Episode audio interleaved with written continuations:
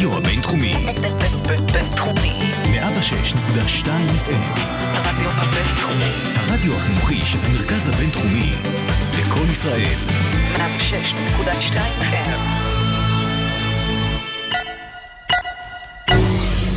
הייטק בפקקים. האנשים שעושים את ההייטק הישראלי.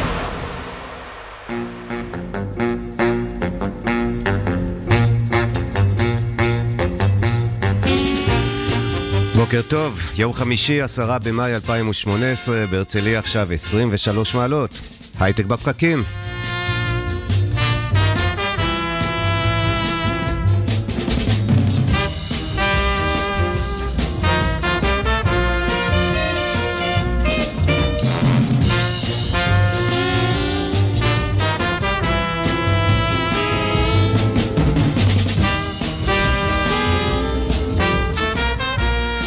שוב שלום לכם חברות וחברים, אנחנו בתוכנית חדשה של הייטק בפקקים, עוד מעט סוף שבוע. איזה שבוע זה היה. אנחנו בעימות צבאי מול איראן. הלילה רקטות ברמת הגולן, ארצות הברית, נסעו גם מהסכם הגרעין הבינלאומי. אקזיטים בהייטק הישראלי, ואתמול בערב, למרות הכל, כן, כן, חברים, אחרי 44 שנים ו-90 דקות פלוס הערכה, הפועל חיפה, מחזיקת גביע המדינה בכדורגל אחרי ניצחון 3-1 הירואי באיצטדיון טדי בירושלים. מזל טוב חיפה.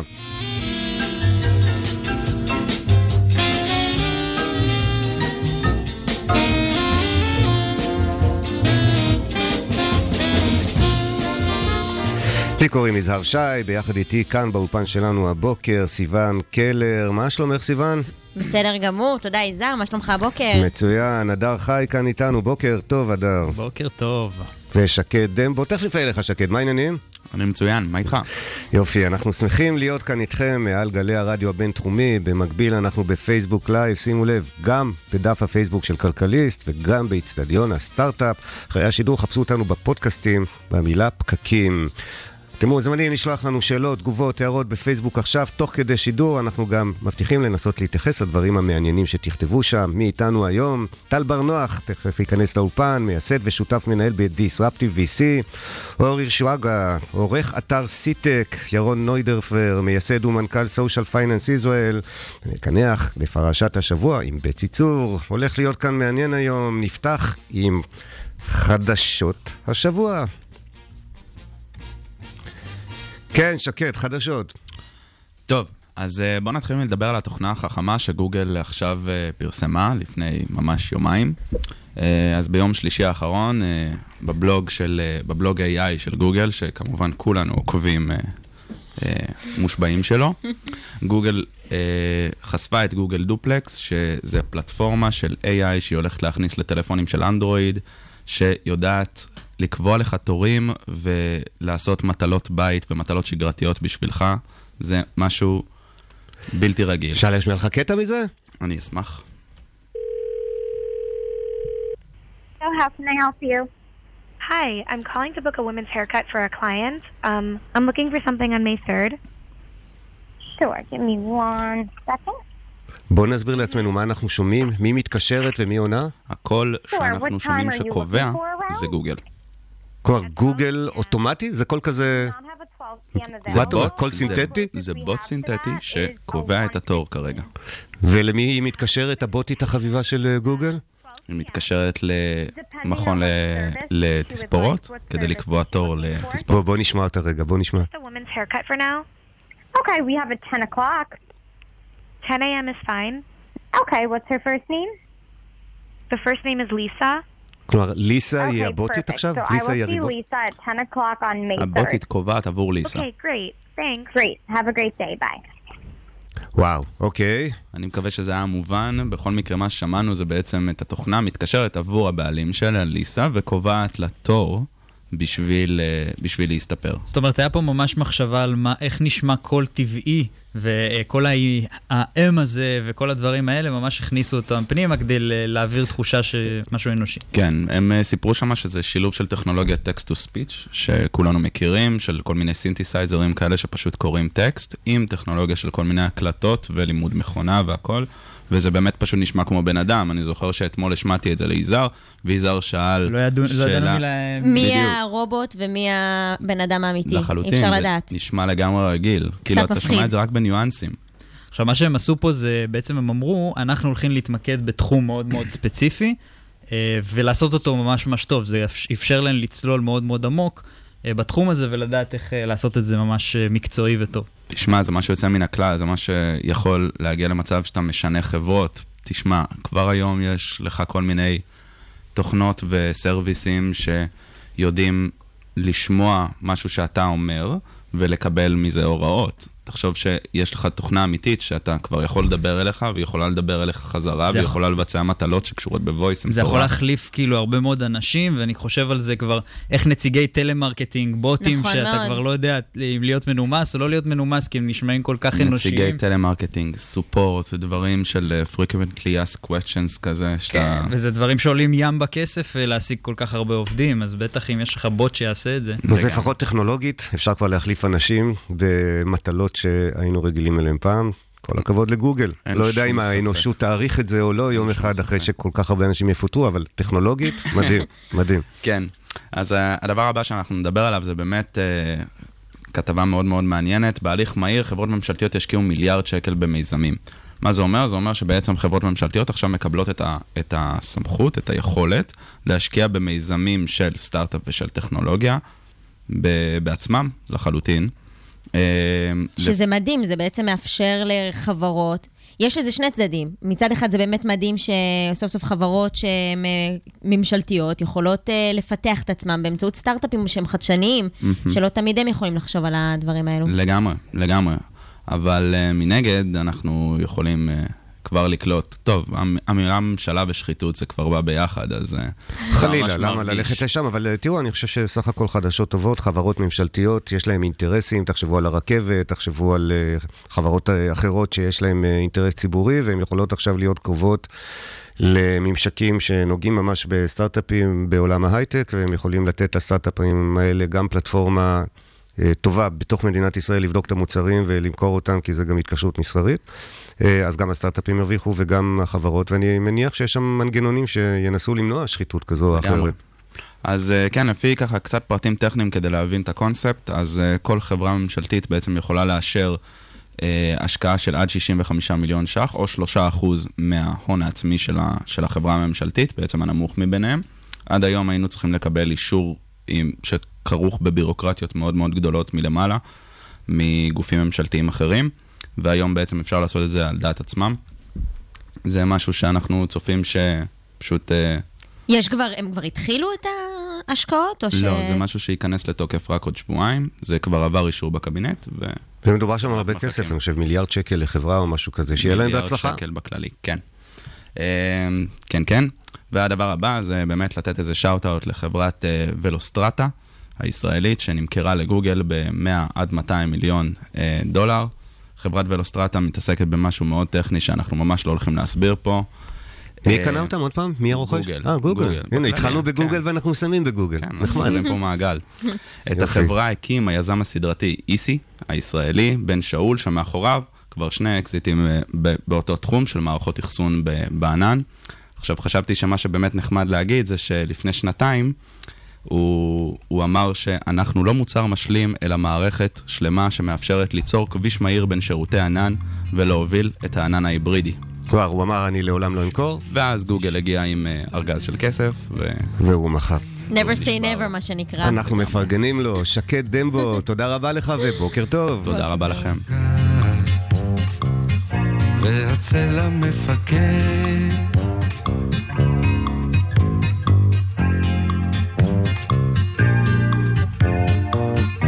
את זוכרת איך נפגשנו כאן לפני שנה על יד השיבר המטפטף הג'יפ שלי חנה סתם ירדתי לנשום קצת ולסדר את הראש. קצת לשכב עם הטרנזיסטור תחת עץ הברוש. שובי שובי לפרדס, אני עוד מחכה. כן, יותם גולוב כותב לנו, מעניין איך יישמע הבוט הישראלי, כן, גם אותי זה מעניין. בוקר טוב לכם, מי שמצטרף אלינו. צריך להיות קצת ארס. הבוט הישראלי. בוקר טוב גם לך, נועה מילוביץ' מיוקנעם. פרננדו רמירז אומר, hi guys, nice day. הוא תמיד כותב לנו באנגלית, מעניין אם הוא מבין מה אנחנו אומרים. מה אתה אומר, פרננדו? תאותת לנו פעם. לואיס צקר, בוקר טוב גם לך בנהריה. בוקר טוב לך, טל בר נוח, שנכנס אלינו כאן באולפן. מה שלומך? תודה רבה, בוקר טוב. בוקר טוב. שמחים שאתה איתנו. לחולצה שאני... אה, ממותג. שימו לב, אנשי הוידאו, זום אין, הייטק בפקקים על טל בר נוח, מייסד ושותף מנהל בדיסרפטי VC. שמחים שאתה היינו הבוקר. טל, תשמע, אנחנו קבענו את הרעיון הזה לפני מספר שבועות, וחשבנו לדבר על כל מיני דברים, אבל אי אפשר להתעלם מהופעת האורח, הכוכב שלך, השבוע בסרט uh, מטלטל על פרשת קו 300. הסרט uh, הביא את uh, הפרשה מנקודת uh, ראות uh, הקורבנות והנוסעים שהיו באוטובוס, ואכן היה סרט uh, חשוב, ופתאום אנחנו רואים אותך מופיע שם כדמות uh, מרכזית. מה, מה הקשר שלך לנושא הזה, טל בר נוח, קו 300, לפני כמה? 30 ומשהו? 34 שנים. ספר לנו. Uh, הקשר שלי זה שהייתי ביחידה שנקראת 504. היום כבר מותר להגיד, נכון? אז זה היה מספר היום, כזה... כן, היה אסור להגיד, ולקח אה, 34 שנים אה, להגיד את זה. גם היום אנחנו לא, לא אוהבים לדבר על, ה, על היחידה ועל מה היא עושה. מה עשית ביחידה באותו זמן, באותו תזמון? הייתי קמב"ץ היחידה, וכשהתחיל האירוע, שנחטף האוטובוס, הייתי עם אה, קובי פרומר, שהיה מפקד המרחב. איך מתחיל אירוע כזה? מסקרן אותי, גם לא דיברתם על זה. מה, אתה יושב. בקולנוע, אתה יושב בבית, אתה לא, יושב ביחידה? לא, ישבתי בדיון אצל אה, מפקד המרחב, איפשהו במקום דרומי, אה, ואז אה, קיבלתי ביפר ממפקד היחידה, שאחר כך דיבר איתי במה שקוראים הטלפון האדום, וסיפר לי שנחטף אוטובוס. ולמה חשוב היה שאתם תהיו, אה, למה צריכים גם טלפון אליכם? אתם לא יחידת התערבות, מה מה היה התפקיד שלכם באירוע הזה? אנחנו היחידה שמנהלת את המשא ומתן, זה נקרא נוהל צבא שמיים, וחלק מהתפקידים של היחידה זה לנהל משא ומתן עם, אה, עם המחבלים. אז מי שירצה יראה את הסרט, ואני ממליץ בחום, יש איזושהי השפעה שאתה לוקח מהאירוע ההוא לחיים שלך, כ... כאדם בוגר במדינת ישראל, כאבא לחייל, כמשקיע הון סיכון, יש משהו שלקחת משם? אה, לקחתי שני דברים עיקריים.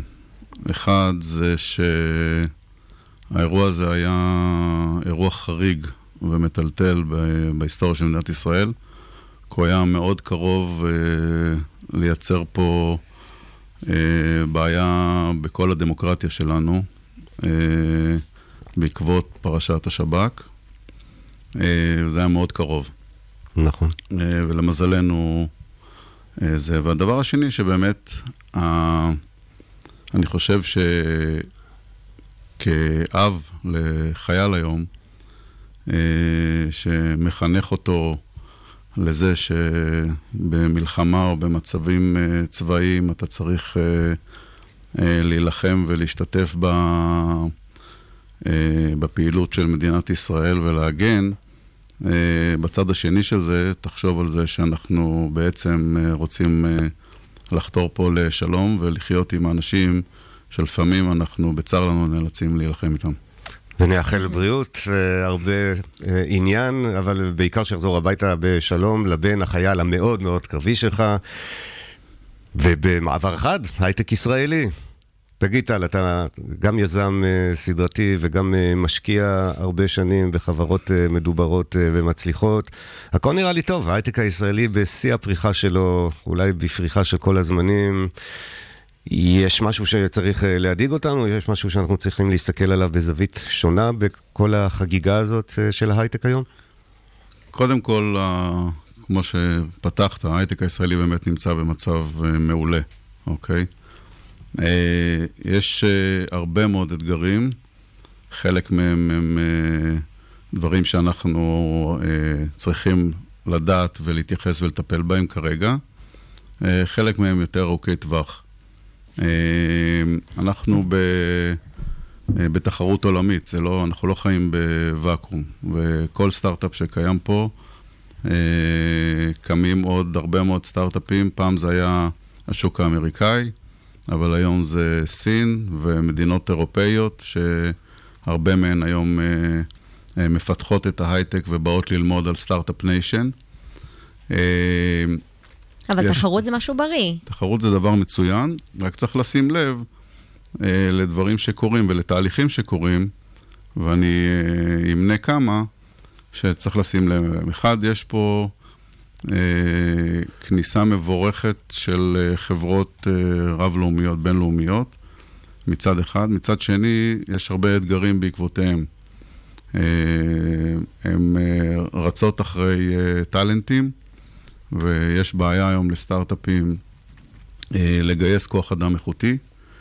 אה, שכר עבודה אה, בשוק ההייטק עלה בצורה משמעותית. מהמם. אנחנו עם שער דולר שירד בצורה משמעותית ופוגע מאוד. כל הדברים האלה צריך להתייחס אליהם. אז בוא נדבר על זה רגע, כי מצד אחד באמת כיף כזה שגוגל, פייסבוק, אמזון, כולם כאן, מצד שני הן גונבות לנו, במרכאות גונבות, את מיטב הנוער. מה אתם עושים? אתה מושקע במספר לא קטן של חברות, איך אפשר בכלל להתמודד עם השכר האינסופי, עם התנאים המפנקים? אין שום דרך להתמודד חוץ מלתחרות חופשית ולהסביר. מה, אז מה זה, תח- אתם מעלים שכר פשוט? בחלק מהמקרים... קשה אבל להעלות שכר עד אינסוף כמו אמזון. כן, אמזון. בחלק, בחלק מהמקרים אנחנו מעלים שכר, אבל זה הרבה מאוד דברים שקשורים ל... לתנאים של העובדים, לא רק בשכר. כן, אני חושב שהמזל שלנו גם הרבה מזה שלא רק, לא כל הדברים הם אה, מסתכמים בשכר. אה, כן. יש עוד הרבה מאוד העובדים בסוף, אה, הרבה מהם רוצים להרגיש שהם עובדים בחברה שהם מרגישים שייכים אליה. בדיוק, כן. ושהרגשת השייכות היא מאוד מאוד קריטית להם, והם רוצים להרגיש שהם באים למקום בבוקר שכיף להם. אה, אז גם המסביב הוא מאוד חשוב, זה לא רק, ה... בלי לזלזל ב... בכסף, זה לא רק, רק סביב השכר עבודה. אז בואו נדבר על עוד נושא תחרותי, והוא התחרות שנוצרת בעקבות הזמינות של כסף. הוולואציות עולות בצורה מאוד אה, משמעותית, הציפיות של אה, יזמים היום, בצדק מבחינתם, כי יש תחרות על היזמויות הטובות. איך, איך אתה מסתכל על זה בצד של המשקיע?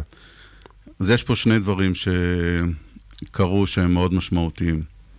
אחד, יש אה, אה, פחות כסף בהשקעות ראשוניות, מה שאנחנו קוראים סיד, ויש הרבה יותר כסף בגרוף, אה, שזה מושך את כל השוק למעלה, אה, וזה מייצר באיזשהו מקום, זה, זה מבורך שאתה יכול, שיש לך השקעות גרוף ושאתה יכול לקחת את החברות הרבה יותר רחוק, ושאתה לא צריך למכור אותן אה, אחרי חמש-שש שנים. אבל היום החברות הטובות, צריך להבין, התהליך ההתבגרות שלהם, המצ'וריטי, הוא יותר ארוך ממה שהיה פעם. והיום חברה טובה מתחילה להיכנס לתהליך של growth אחרי 7-8 שנים. שזה אומר שאתה צריך אה, להיערך לזה בהתאם, גם אנחנו הקרנות, שהקרנות שלנו יש להן תקופת זמן מוגבלת, וגם בזה שכשאתה מסתכל היום על ההשקעות הראשוניות, לעומת מה שהיה לפני כמה שנים, משקיעים יותר במה שאנחנו קוראים Deep Technology. וב-Deep Technology, הצ'קים... טכנולוגיות עמוקות. כן, אוקיי. וההשקעות הראשונות שם הן השקעות גדולות יותר. זאת אומרת, חברות יכולות לקבל היום סיד של 4, 5, 6 מיליון דולר, שפעם זה היה מיליון דולר. אז צריך גם לזה להיערך ולהבין את המשמעויות של זה, ובסוף, בסוף, בסוף, אנחנו צריכים כולנו לזכור, אה, גם היזמים וגם המשקיעים, שאנחנו בסוף רוצים לייצר תשואה על ההשקעה שלנו. שזה אומר שאם אתה נכנס להשקעה ראשונית בווליאציה מאוד גבוהה, יש לזה השלכות לאן זה לוקח אותך אחר כך. טל, מעניין אותי לשאול אותך, הכסף היום אה, יחסית אה, זמין, התקופה היא מצוינת, אה, כלכלה פורחת וכולי. עד מתי זה יימשך? יכול להיות שיהיה לנו איזה משבר פתאום, שפתאום כל הכסף וזה, אתה צופה כזה דבר? שאלה מעולה. יש יזמים שאני תמיד אומר שהם אף פעם לא חוו את, ה, את הירידה, הצעירים בעיקר. רגילים שהכסף זורם וכולם זה- משקיעים. אז אני רוצה להזכיר לכולנו, גם ליזמים וגם למשקיעים, שהיו פה תקופות שלא היה פה שקל, אה, והקרנות ישבו על הידיים ולא השקיעו, אה, ולכן צריך לשים לב שזה לא, שזה לא שוק שהוא כל הזמן בעלייה, ושכל סטארט-אפ שצץ, אה, מגיע לו לקבל השקעה. אה, אני זוכר ב-2002, שהקמנו את בין סינק, זה היה אחרי המשבר של אה, 2000. אה, אף קרן הון סיכון לא רצתה לדבר איתנו, הייתי יזם, אה, ואנחנו בשנה וחצי הראשונות פשוט אה, מימנו את החברה בעצמנו, עד שגייסנו כסף. כן, ואנחנו, חשוב להזכיר לכולם בהקשר הזה, אנחנו בימים אלה לפני עשר שנים, בשנת 2008, התחלנו לראות את חשרת העננים שהפכה לסערה גדולה בסוף שנת 2008. חס וחלילה, אנחנו לא צופים שום דבר ולא קראנו שום דבר, אבל הכל יכול לקרות. אמ, ככה לסיום, אחרי שאמרת את כל זה, מה הדברים שמעניינים אותך? אתם אקטיביים בשוק, אתם מחפשים השקעות, תן לנו אה, הגדרה של מי היזמים שאתה רוצה לראות, במה הם עוסקים, מה הם סוג ההשקעות שאתה מחפש היום. אז לקרן שלי קוראים דיסרפטיב, אה, והסיבה שקראתי לה דיסרפטיב, כי אני באמת מחפש אה, דברים דיסרפטיביים, דברים שמשנים את המציאות, או דברים שמשנים או מפריעים לתהליכים ש, של, שקורים היום. וזה בעצם לא לבוא עם מוצר שהוא לא רק בעניין של טכנולוגיה, אלא גם מה שאנחנו קוראים לו PMF, ה-Product Market Fit. אה, שיש לו מודל עסקי שאנחנו רואים שהוא יכול אה, לשנות או לעשות משהו אחר, שבגללו אה, אנשים יצרכו את זה. אנחנו מסתכלים היום על עולם, קח לדוגמה את הברית, העולם הדמוגרפי של העובדים משתנה מאוד. זה היה העולם של קורפרטס, וזה זז היום לעולם של פרילנסרים וסוהו ו-SB ו-SMB, עסקים קטנים. ויש שם המון הזדמנויות אה, לבוא עם מוצרים ופתרונות חכמים, אה, שבעצם אה, אתה יכול, ב, בלי בכלל אנשי מכירות, יותר marketing driven, להגיע לקהל מאוד גדול ולשוק מאוד גדול ולייצר חברה מאוד משמעותית, שפעם לא היה אפשרי. אז הנה נתת לנו דוגמה אחת מני רבות. אה, טכנולוגיה דיסרפטיבית, יזמים טובים, שוק גדול ו- ומאתגר, ובעיקר אה, אנשים חדשניים. טל בר נוח, תמשיכו לשנות את העולם. תודה רבה לך. תודה רבה לכם. תודה. תודה.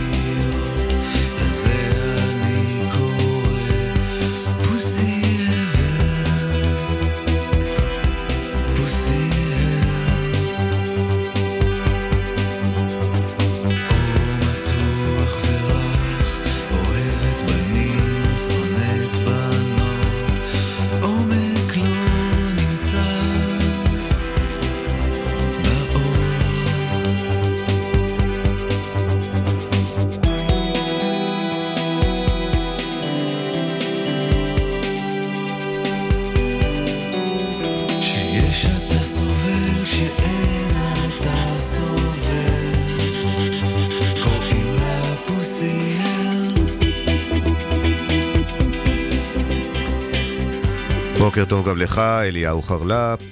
בוקר טוב לאני... אני חושב שכותבים את זה ג'ייקובס או אומרים את זה או משהו כזה, אז אה, בוקר טוב אה, כנראה גם אה, לך, בוקר טוב לכל מי שמצטרף אלינו, ותודה לכם שאתם מאזינים לנו. ובעוד אנחנו מתארגנים כאן, נכנס אלינו לאולפן, אורי שאוגה, מה שלומך הבוקר? מצוין, מה שלומכם? בסדר גמור, והאתר נקרא סיטק, נכון? סי-טק או כלכליסט, אנחנו, כלכליסט tech, אנחנו עובדים תחת כלכליסט, כל מי שלא גלש עדיין מוזמן. היתרון הגדול של האתר שלנו זה שהוא נותן סקירה מאוד מאוד מקיפה של מה שקורה בהייטק הישראלי, והפעם באנגלית. אם אתם רוצים לעשות סושיאל שיירינג עם כל החברים שלכם מעבר לים, זה המקום להתחיל וזה ממנו. באמת מעניין אה, אנשים אה, מחו"ל אה, לקרוא, או ש... זאת שאלה מעולה, היא הרבה פחות טריוויאלית ממה שאנשים חושבים, כי בדרך כלל בישראל אנשים מסתכלים ואומרים, ההייטק הישראלי זה הסיפור החדשותי הגדול ביותר שנוצר עלי אדמות. Uh, עבדתי קצת בעיתונים בינלאומיים, לפני שהתחלתי לעבוד בכלכליסט, עבדתי בוול סטריט ג'ורנל האמריקאי כמה שנים. אז התשובה היא, זה פחות מעניין ממה שהיינו מצפים uh, uh, לחשוב. Uh, הדרך האמיתית לעשות את זה, היא לא לחשוב על זה, uh, עולם הטכנולוגיה הוא, הוא עולם שקצת פורץ גבולות לאומיים וגבולות של מדינות. והתשובה היא, איך אתה מתחבר לעולם הטכנולוגיה? לא בגלל שאתה ישראלי ולא בגלל, ש... לא בגלל ציונות, אלא מה הסטארט-אפ שלך עוזר לגוגל ואיך הוא משנה את מה שקורה כרגע בעולם מעבר לזירה הקטנה שלנו. אז זה בעצם לא קשור לזה שזה מישראל, אלא זה פשוט אה, השיח על הטכנולוגיה עצמה. זה מה שהופך אה, אה, בנייה של אתר כזה ו curation של תוכן למשהו שהוא קצת מאתגר, כי בעצם העולם הטכנולוגי הוא עולם אה, שפורץ גבולות לאומיים, ואנחנו כן מנסים לייצר איזשהו מבט לוקאלי. עכשיו, יש אתגר גדול לעיתונות. לוקאלית. רוב האנשים לא היו חושבים על העיתונות, על, ה, על האתר שאנחנו בונים כעיתונות לוקאלית, אבל הוא כן, כי אנחנו מנסים, אפשר לחשוב עלינו כנגיד עיתון של ניו ג'רזי, שמנסה להתפרץ לחדשות ה-nation. בארצות הברית. לא כן. חשבתם אבל גם לדבר על דברים שהם לא קשורים לישראל, או שבאמת ההכוונה היא נטו ישראל ואתם לא רוצים להיות טק ראנץ'? הכיוון העריכתי שלנו כרגע הוא מאוד מאוד ברור. כשזה נוגע לישראל, אנחנו מנסים להיות כמה שיותר כוללניים ולהביא את רוב הסיפורים החדשותיים. כשזה נוגע למשהו בינלאומי, אני צריך יתרון. כדי לפרוץ מעל רף, הר... רף הקשב, כשאני מתחרה מול אתרים כמו בלומברג, רויטרס, ניו יורק טיימס, אני חייב שהסיפורים שלי יהיו בלעדיים. בשביל זה... או שזה ישראלי ואנחנו נעשה את זה בכל מקרה, גם עדיף לנו בבלעדיות, או שיש לנו סיפור שהוא רק שלנו. אז נניח השבוע, אה, דיברנו על זה קודם בחדשות שלנו, גוגל יצא עם ה... אסיסטנט הזה המדהים, שהוא בעצם אה, יודע לדבר בשפת אדם, כמו בן אדם, אה, ולעשות דברים, ולפי מיטב הערכה, חלק משמעותי מהמנוע הזה פותח בישראל. אז זה משהו שהיית מתמקד בו, או שזה לא מעניין את העולם איפה פותחו הדברים, העיקר שלגוגל יש חדשה ענקית? אני אנסה להביא מידע נוסף על מה שגוגל עשתה, מתוך הקשרים שיש לנו בישראל. אם אני לא יכול לקחת את הסיפור הזה צעד אחד קדימה, אני כנראה אפסח מעליו. אני, שוב, זה, זה לא, אין פה clear cut. שיקולים עריכתיים הם שיקולים שנורא, שזה נורא תלוי בליינאפ, זה נורא תלוי במה קורה אותו יום, האם יש לי משהו להוסיף, איפה זה פורסם קודם. בסופו של דבר אני מנסה להגיע לאייטם שנותן לי איזשהו אה, רווח מקסימלי על כמות ההשקעה שאנחנו יכולים לשים, וזה השיקול הדי מורכב שנכנס ליצירה של ליינאפ יומי או שבועי. אתם עושים uh, ליינאפ יומי כזה, נכון? כל הזמן, זה ממש אתר חדשות לצורך העניין. זה ליינאפ יומי שמתעדכן בצורה, בצורה שוטפת, אבל שוב, בעיניים של העריכתיות, שאני אומר, יש לי כך וכך אנשים שאני צריך להקצות למשימות, אני צריך להבין איפה הבוננזה הכי גדולה שלי. אם אני יודע שיש לנו סיפור תחקיר שהוא מאוד מאוד חשוב, ואנחנו חושבים שהוא א', יהיה בעל השפעה, בעל ערך לקוראים, שהוא עשוי להיות מצוטט בעולם, אנחנו יכולים לשים עליו יותר משאבים במשך זמן יותר גדול. אבל כן, אנחנו צריכים גם להגיע לאיזושהי רמה של עניין, לייצר עניין בברנד, להביא אנשים פנימה, לייצר נוכחות. בסך הכל אנחנו מותג חדש שפחות מוכר בעולם. הנה מדד אה, להצלחה שאני מציע לך, ואולי כבר חשת אותו. כמה שיותר מנכ"לים או אנשי PR ישראלים כועסים עליך, סימן שאתה עושה עבודה טובה. כבר יצא לך לריב עם אנשים שחשבו שהם החדשה של השבוע ואפילו לא הופיעו אצלך באתר? בדרך כלל הוויכוחים הם קצת אחרים, הם לא... פחות אנשים מתווכחים על מה החלטנו להכניס ומה לא. כן יש ויכוחים על ניואנסים של איך דברים נכתבים בתוך הכתבה. למשל, חברה שאומרת, אני בעצם חברה כזאת וכזאת, בזמן שאנחנו נכתוב, אתם חברת שיווק רכב, כן? אני זוכר ספציפית מקרה של חברת שיווק רכב שהיא ניסתה להגיד, אנחנו פלטפורמת ענן שעושה כך וכך וזה. עכשיו, יש הבדל בין הדרך שבה המנכ"ל מנסח מה החזון של החברה, או מה מבחינתו החברה רוצה להיות, לבין איך שאני אנסה לשדר למקסימום קוראים את ההסבר הכי סביר של איך אנחנו חושבים, ש... או מה אנחנו חושבים שהחברה הזאת עושה. אגב, זה קצת מאחורי הקלעים, אבל היה לנו ממש לאחרונה אה, ויכוח עם אחת מהחברות הביטחוניות הגדולות בישראל, שכתבנו שהם אה, אה, ספק ביטחוני, לפני זה כתבנו שהם יצרן נשק.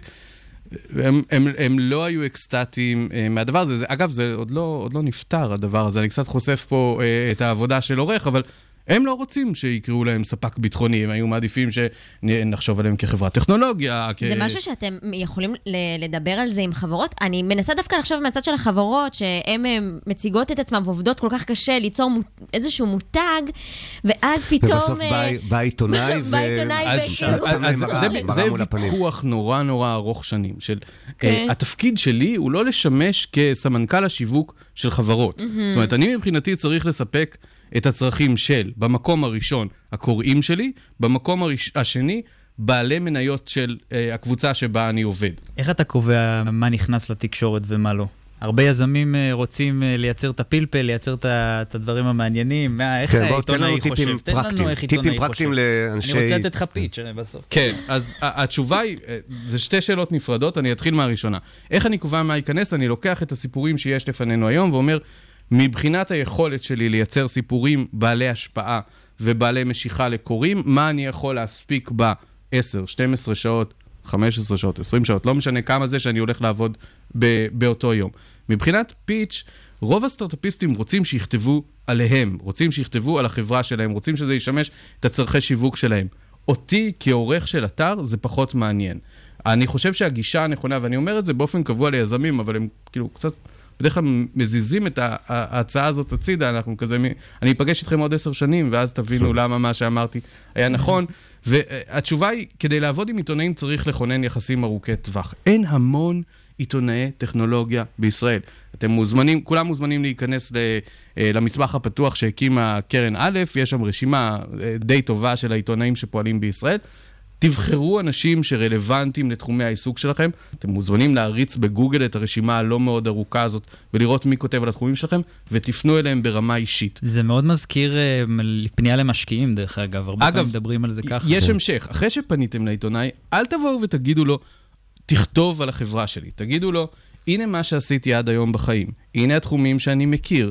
בוא תגיד לי על מה, אני- מה אתה עובד ועל מה אני יכול לעזור לך. עכשיו, זה אולי לא יעבוד תוך חודש, זה לא יעבוד תוך חודשיים, אבל down the road, עכשיו נפגשתי עם בצי מחוץ, ל, אה, מחוץ לאולפן. שהולכת ו- להיות ו- איתנו בפרשת השבוע. נכון, ולבצי יש יישום, ובצי רוצה שאני אכתוב על היישום שלה. אמרתי, רגע, בואי נעצור, בואי ניקח צעד אחורה, מה עשית, איפה את, באיזה תחומים אני יכול להיפגש אית, איתך. It's a relationship, מה שנקרא. כן, אז למשל, בצי עובדת בחברה שמעסיקה מתכנתות חרדיות. עכשיו אני זוכר שבצי עובדת בזה, ובפעם הבאה שאני אכתוב על מתכנתות חרדיות, אני יכול להתקשר לבצי. זאת אומרת, זה לאו דווקא בהקשר של מה אתם רוצים לשווק כרגע.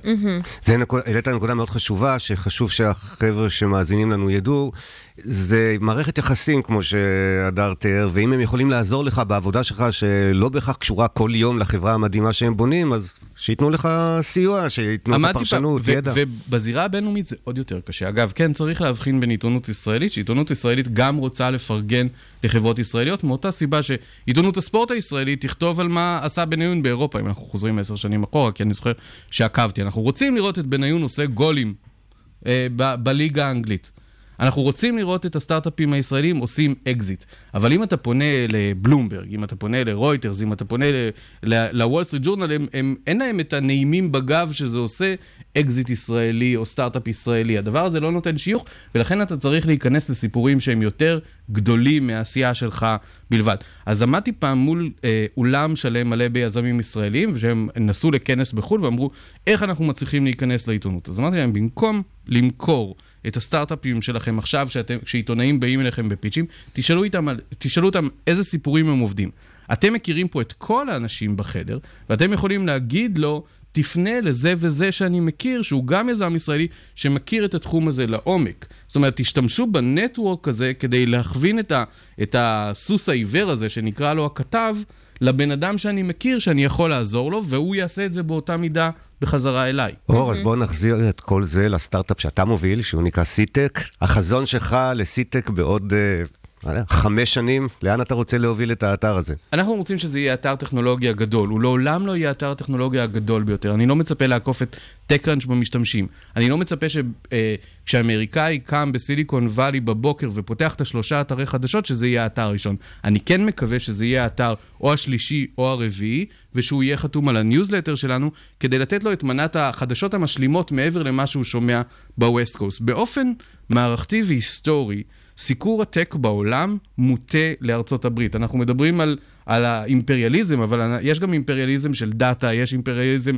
תרבותי. בין השאר, סיקור עיתונות מוטה למה שקורה בארצות הברית. ואנחנו מנסים לעשות קצת shift של הדבר הזה מזרחה.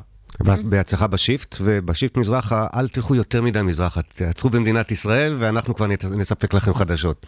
הרבה והרבה הצלחה שיהיה לכם. תודה לכולם, ושתפו המון מאמרים שלנו. קדימה. לשתף.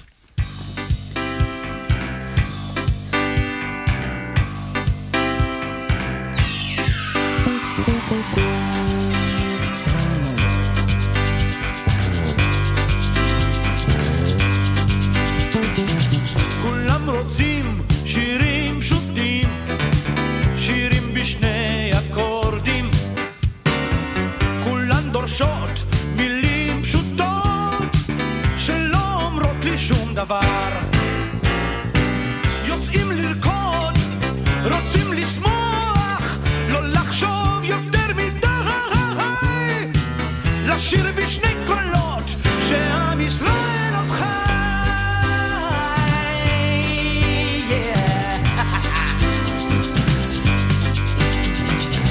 כולם יושבים בבית קפה, מאזינים לרדיו, בכל שעה החדשות, אחר כך יש פרסומות, ככה זה, יוצאים לרקוד, רוצים לשמוח, לא לחשוב יותר מדי, לשיר בשני קולות, שעם ישראל עוד חי.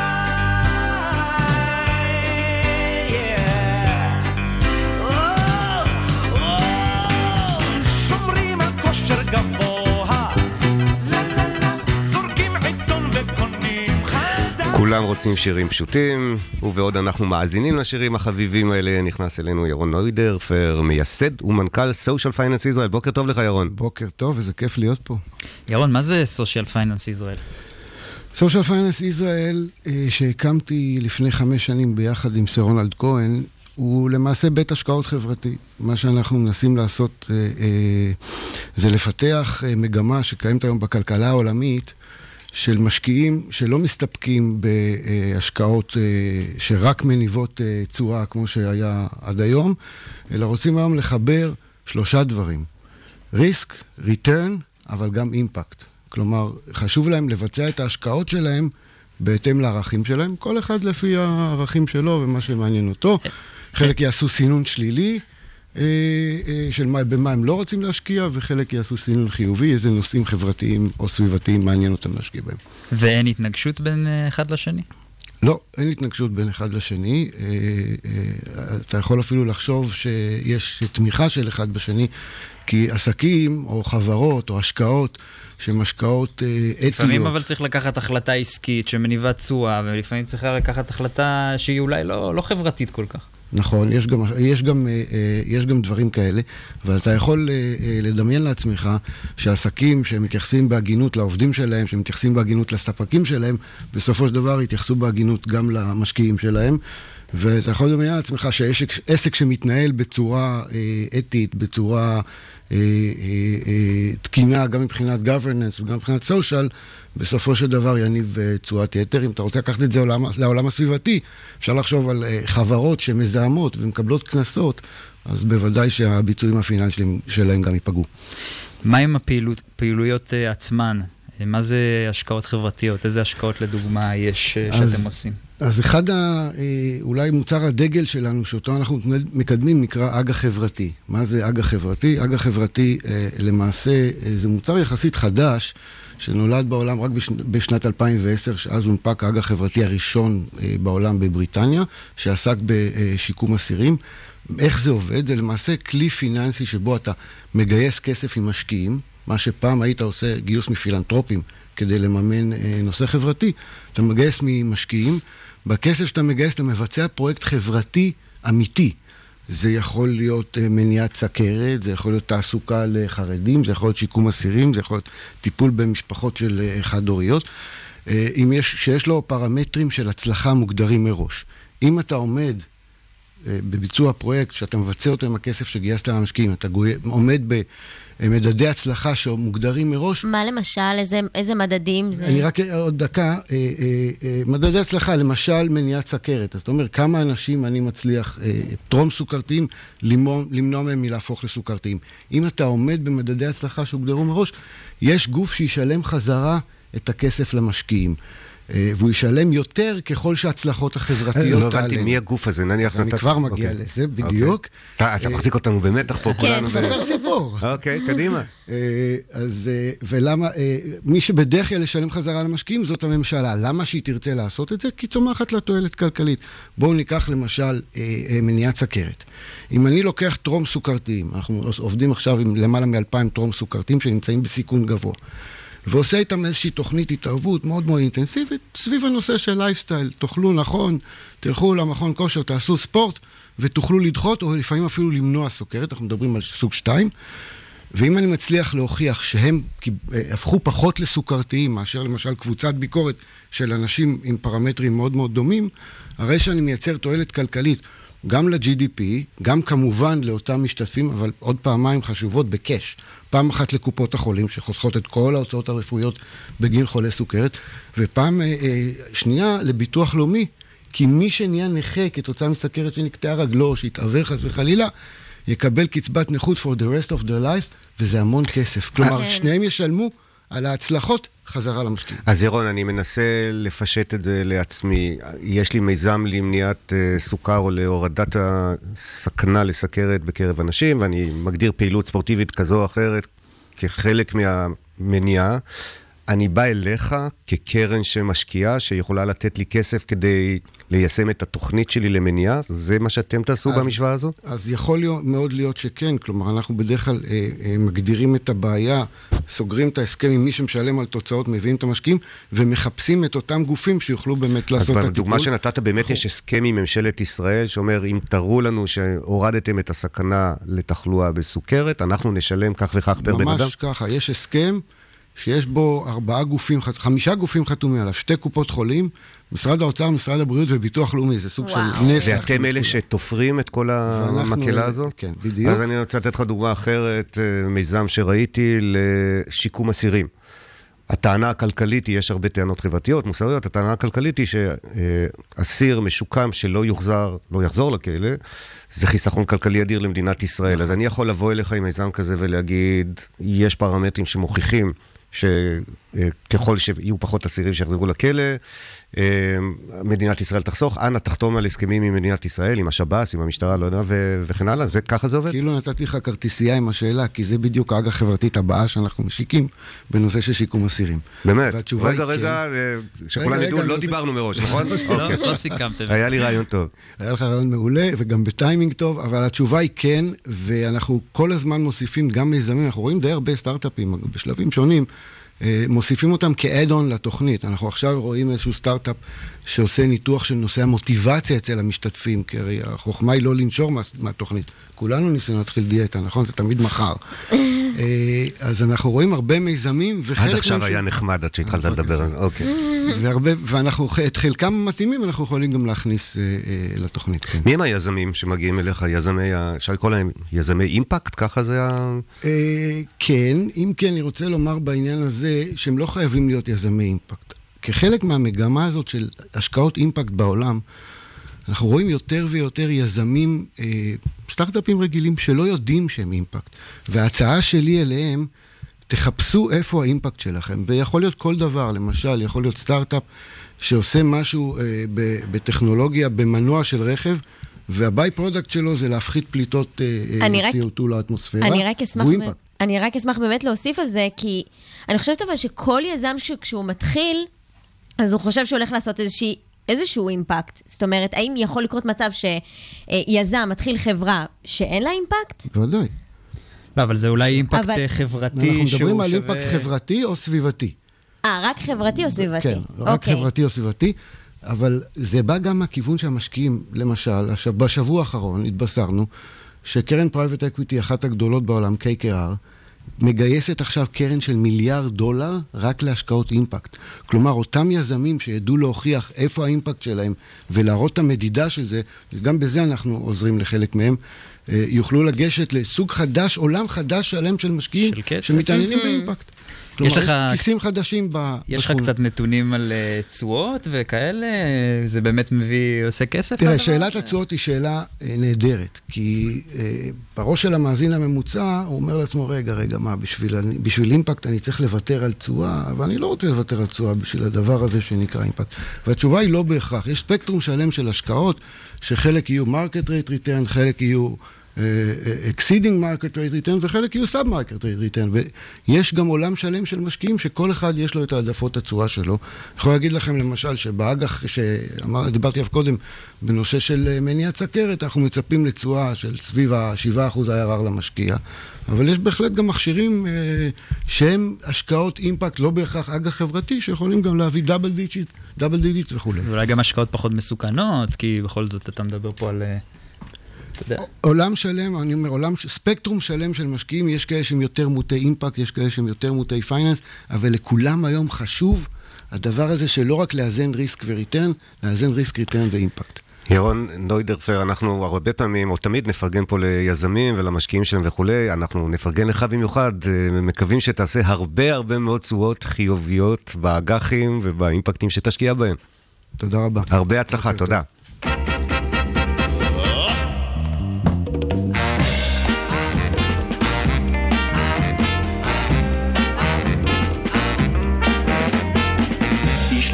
סיפר לי עליה, כיצד שקרה. איש לא סיפר לי עליה, על אלו ששברה. אך מסליחה אפשר לשכוח, אני יודע, לא מן הסתם. נלחם בתחנות הרוח, היא לא שם. איש לא סיפר לי מי בכלל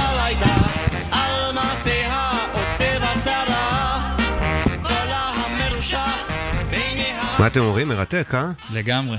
גם לעשות שינוי וגם להרוויח כסף, נשמע לי מוש. וכולם מרוויחים. כאילו, כן. המשוואה הבלתי אפשרית. הזאת, אף אחד לא מפסיד בעניין הזה. נכון, כאילו- המשקיעים, המדינה, בעלי העניין, מי שנהנים מהתוכנית. קונספט מטורף, אין ספק. אנחנו בעד אג"חים חברתיים. ובמעבר חד, אמ, בואו נדבר קצת על אה, טכנולוגיה ועל אה, כל אה, מה שהעולם שלנו, שאנחנו כולנו מדברים עליו כל כך הרבה זמן פה בהייטק בפקקים מתבסס. אנחנו כל הזמן מדברים על חדשנות, והחדשנות הזו קשורה בהתקדמות ופיתוח. יש חוק מפורסם שהוא הבסיס להרבה מאוד פיתוחים והתקדמויות בעולם שלנו, והחוק הזה נקרא, אתם יודעים איך? חוק מור. חוק מור, כן. הוא מור. לא- מור. חוק מור. הוא לא חוקק בכנסת תמיד הישראלית. אומרים מור, אני תמיד אה, שומע מור. כי רוצים עוד ועוד, אבל יש שם... כן. חוק מור. אז בואו מה רגע, החוק אה, אומר? בואו נדבר על זה, בבקשה. Moore's law is the observation that, over the history of computing hardware, the number of transistors on integrated circuits doubles approximately every two years. The law is named after Intel co-founder Gordon E. Moore, who described the trend in his 1965 paper. His prediction has proven to be uncannily accurate, in part because the law is now used in the semiconductor industry to guide long-term planning and to set targets for research and development.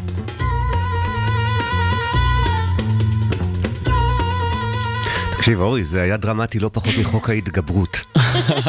קודם כל חוק מור, אה, מתקן את עצמי. אז אה, גורדון... גורדון מור אה, המציא את החוק הזה ב-1965, וזה מין אה, אמונה שמגשימה את עצמה. אה, גם איזושהי הצבת יעדים עבור אינטל כל שנתיים, לשפר את, ה, את השבבים שלהם פי שתיים, מה שיוצר גידול אקספוננציאלי, שככה אנחנו רגילים כל כמה זמן ללכת ולקנות אייפון חדש, שהולך ומשתדרג. ובאמת, מ-1965 ועד 2014, בלי יוצא מן הכלל, החוק הזה מתקיים, שזה דבר מיסטי. עד 2014, יש פה כוכבית. אנחנו כן. ב-2018. יש פה האטה, הנה, יש זה פה האטה קליפהנגר. מסוימת, כן. הדר תמיד הוא כזה ספוילר כזה, כל המסיבה נגמרת בהדר, תמיד. אז ב-2014, פעם ראשונה שאינטל לא הצליחה לעמוד בתחזיות שהיא הציבה לעצמה, והתחילה לדחות אה, את העמידה שלה בלוח הזמנים הזה שהיא הציבה לעצמה, וזה באמת מסמן אה, את מה שעתיד לקרות, וכבר יש דיבורים באינטל שנגמר העידן של חוק מור, ולא יצליחו יותר לעמוד ביעדים האלה. ב-2020 הם צפויים להשק את השבבים הכי קטנים שלהם, ש- 7 ננומטר, רק שנבין את כמה שזה קטן, זה חוט שערה, משהו כזה. אה, ושם זה פלוס אפילו מינוס... יותר קטן מזה. שם פלוס מינוס ייגמר. אה, באמת? כן. אז זהו? וואו. אז אפשר לסגור את הייטק בפקקים. רגע, מה, יש לך תאריך? זהו. התקדמות לטכנולוגיה, אז בגדול, כשרואים אחורה אה, איך, את ההתקדמות, זה במין צורה של אסים, זה לא לגמרי אה, עולה למעלה בקו ישר, כל פעם יש האטה, ואז שוב פיצוץ חזרה למעלה. אז כנראה באיזשהו שלב, מאיזושהי טכנולוגיה שאנחנו לא יכולים באמת לדבר עליה כאן בתוכנית, כי אנחנו בעצמנו נבין מה אנחנו אומרים, אה, הפריצה הזאת תבוא, לא נהיה דרמטיים. אבל השאלה שלי היא מה יקרה עד שהפריצה הזאת תגיע. הרי כל הטכנולוגיה בנויה על פיתוח, התפתחות. נכון. כל, זמן, כל כמה זמן יוצאים שבבים טובים יותר, כולנו משתדרגים. מה יקרה כשלא? לא יודע. בסופו של דבר, אה, כנראה שאנחנו, גם הטכנולוגיה ת, ת, תצטרך להיעצר אה, במקום מסוים, אלא אם כן, שוב, תגיע הפריצה הזאת, ועוד פעם נצליח להתקדם. אבל יכול להיות שהם הגיעו פשוט לאיזושהי נקודה שכבר, ממנה כבר אין לאן להתקדם, אלא אם משנים נגיד כיוון. שנתיים עכשיו, ואין פיתוח של שבבים חדשים. אה, אה, יעברו לשבבי סיליקון, ואז הם יפלטו פחות חום, יופי, כיף גדול. אבל המהירות שלהם לא תגדל.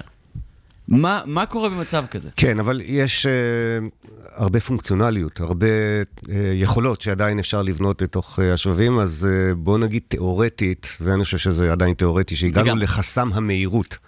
עדיין אפשר לבנות תכונות, אפשר אה, להגביר את היכולות, אפשר להכניס במקום אה, מיליון שבבים, עשרה מיליון שבבים, למערכת שתעשה פעולות מסוימות שייצרו איזשהו מוצר שעושה טוב עם האנושות. אז אני לא חושש שהחדשנות אה, תיפסק. לא, אני, אני לא- ממש לא אומר שיש פה איזה מין תרחיש אה, טרגדי אולי שזה לא ייגמר. יצא אייפון חדש, אבל... אה, לא, גם יצא אייפון חדש. תראו, אני מסתכל על זה, זו, יהרגו אותי כל אנשי הצ'יפים והמומחים, אבל אף אחד לא מקשיב לנו, אני מסביר לכם את דעתי פה באולפן.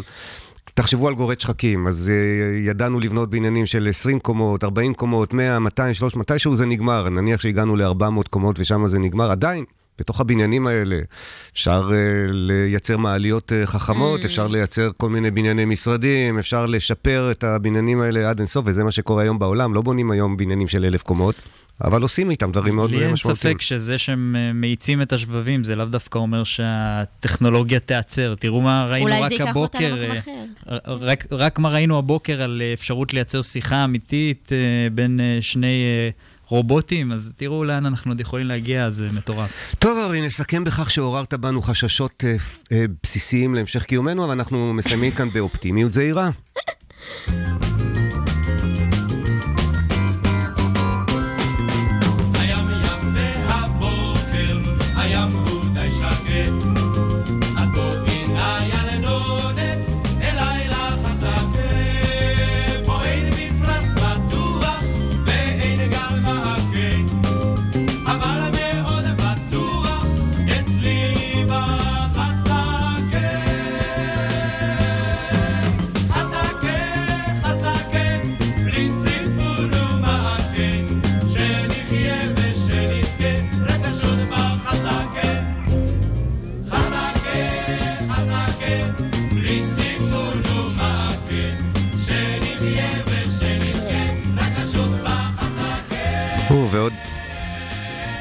ובעוד אנחנו מאזינים לחסקה ומערערים בחוק מור ומה יהיה על הצ'יפים שלנו, נכנסת אלינו לאולפן בת ציצור, שלום לך, בוקר טוב. היי, מה העניינים? טוב, שמחים שאת איתנו, אנחנו תכף נדבר על פרשת השבוע, אבל בצי, את גם אה, אשת הייטק וגם אה, עובדת בחברת הייטק, את יכולה לספר לנו? כן, אני עובדת בחברת הייטק שקוראים לה איירוקס, אבל אני הגעתי פה דווקא לספר לכם על אפליקציה שמתאימה לתחום שבו אנחנו עוסקים, אה, פקקים. קדימה, בפקקים, ספרי כן. לנו. אז ייסדתי איזושהי אפליקציה שמתאימה לנהגים, אה, פשוט ממקום אישי התחלתי לטפס על הקירות של האוטו, מרוב שעמום, ושמעתי את כל הפודקאסים שרק אפשר, ו... אני מקווה שהאזנת גם לנו בהייטק בפקקים, ודאי. בוודאי. ויש לך הרבה פקקים, כמו שסיפרת, אז מה האפליקציה עושה? כן, אז uh, בגלל שהידיים שלנו תפוסות וגם העיניים, מה שאנחנו יכולים לעשות uh, זה רק לדבר ולשמוע. אז הרעיון של אה, רוד פל, שכשמה כן היא Road Pal, חבר לדרך. חבר לדרך, כן, אה, זה לחבר בין הנהגים שעל הכביש. אה, שתי, יש שם שתי פיצ'רים. פיצ'ר אחד אה, זה פיצ'ר שנועד אה, למצוא חברים לפי תחומי עניין, זה אומר שאם אני רוצה לעשות networking או להתייעץ, אני יכולה למצוא נהגים שזמינים כרגע על הכביש ולדבר איתם על נושאים שאני רוצה. והפיצ'ר השני הוא פיצ'ר לתרגול שפות. שיש הרבה אנשים, אה, גיליתי בתחום ההייטק במיוחד, בעולם העסקים, אה, הרבה אנשים שרוצים ללמוד שפה זרה ולתרגל אותה. ובאמצעות האפליקציה אפשר לנצל את הזמן בכביש כדי לדבר עם אנשים בשפה שאני רוצה פשוט לתרגל. ליצור שיחה באנגלית. היא כבר עובדת. האפליקציה? עובדת, אמורה להיות בינלאומית. תני לנו את השם. רודפל. רודפל, תורידו, תשתמשו, שתי הידיים על ההגה, העיניים מרוכזות בכביש, והאוזניים והפה בינתיים מתרגלים שפה זרה. כן, כל בדיוק. הכבוד. פרשת השבוע. אנחנו בפרשת בחוקותיי. אם בחוקותיי תלכו ואת מצוותיי תשמרו, ועשיתם אותם, ונתתי גשמיכם בעיתם, ונתנה הארץ יבולה, ועץ השדה ייתן פריו, והשיג לכם דיש, עת בציר, ובציר ישיג את זרע, ואכלתם לחמכם לשובע, וישבתם לבטח בארצכם, ונתתי שלום בארץ.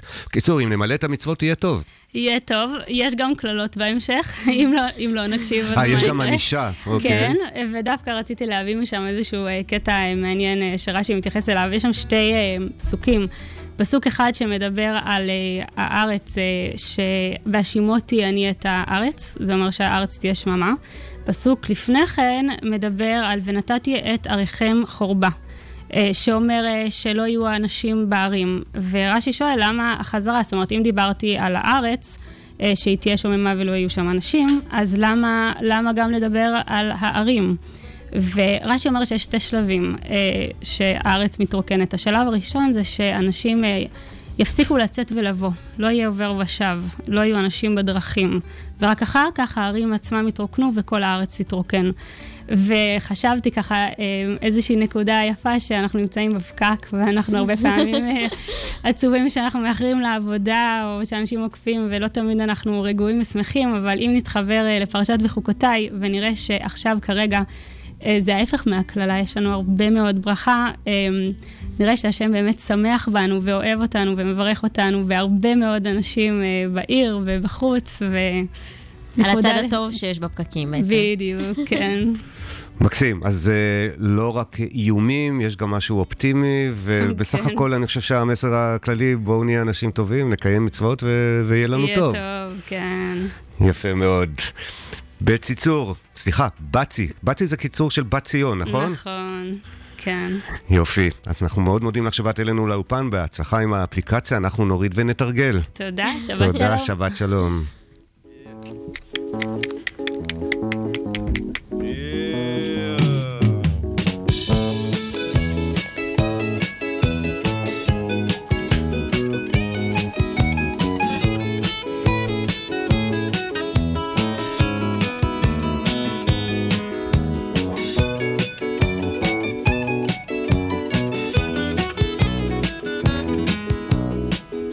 ככה לקראת סיום, יש לכם מה להגיד לנו חבר'ה? לא התייחסנו למצב בצפון, לא התייחסנו להפועל חיפה. גם לא לחולצות שלנו.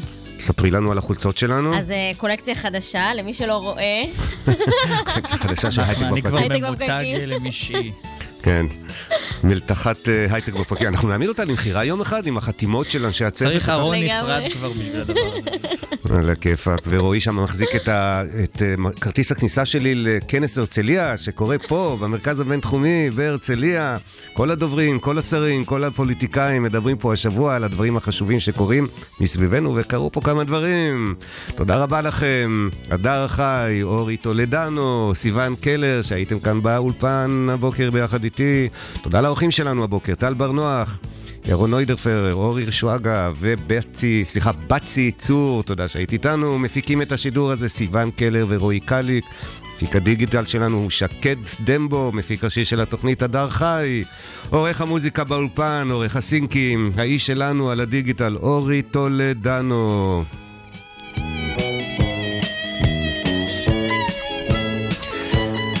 תודה לכלכליסט על שיתוף הפעולה, תודה לרדיו הבינתחומי, שהוא הבית שלנו כאן בכל שבוע מחדש, תודה לכם המאזינים שהאזנתם לנו בפקקים בדרך לעבודה, סעו בזהירות אם טרם הגעתם למשרד, יום טוב ומהנה למי שכבר שם. ביום חמישי הבא נחזור אליכם שוב עם אורחים חדשים, ואנשים שעושים כמוכם את ההייטק הישראלי. אנחנו הייטק בפקקים, להתראות בשידור הבא.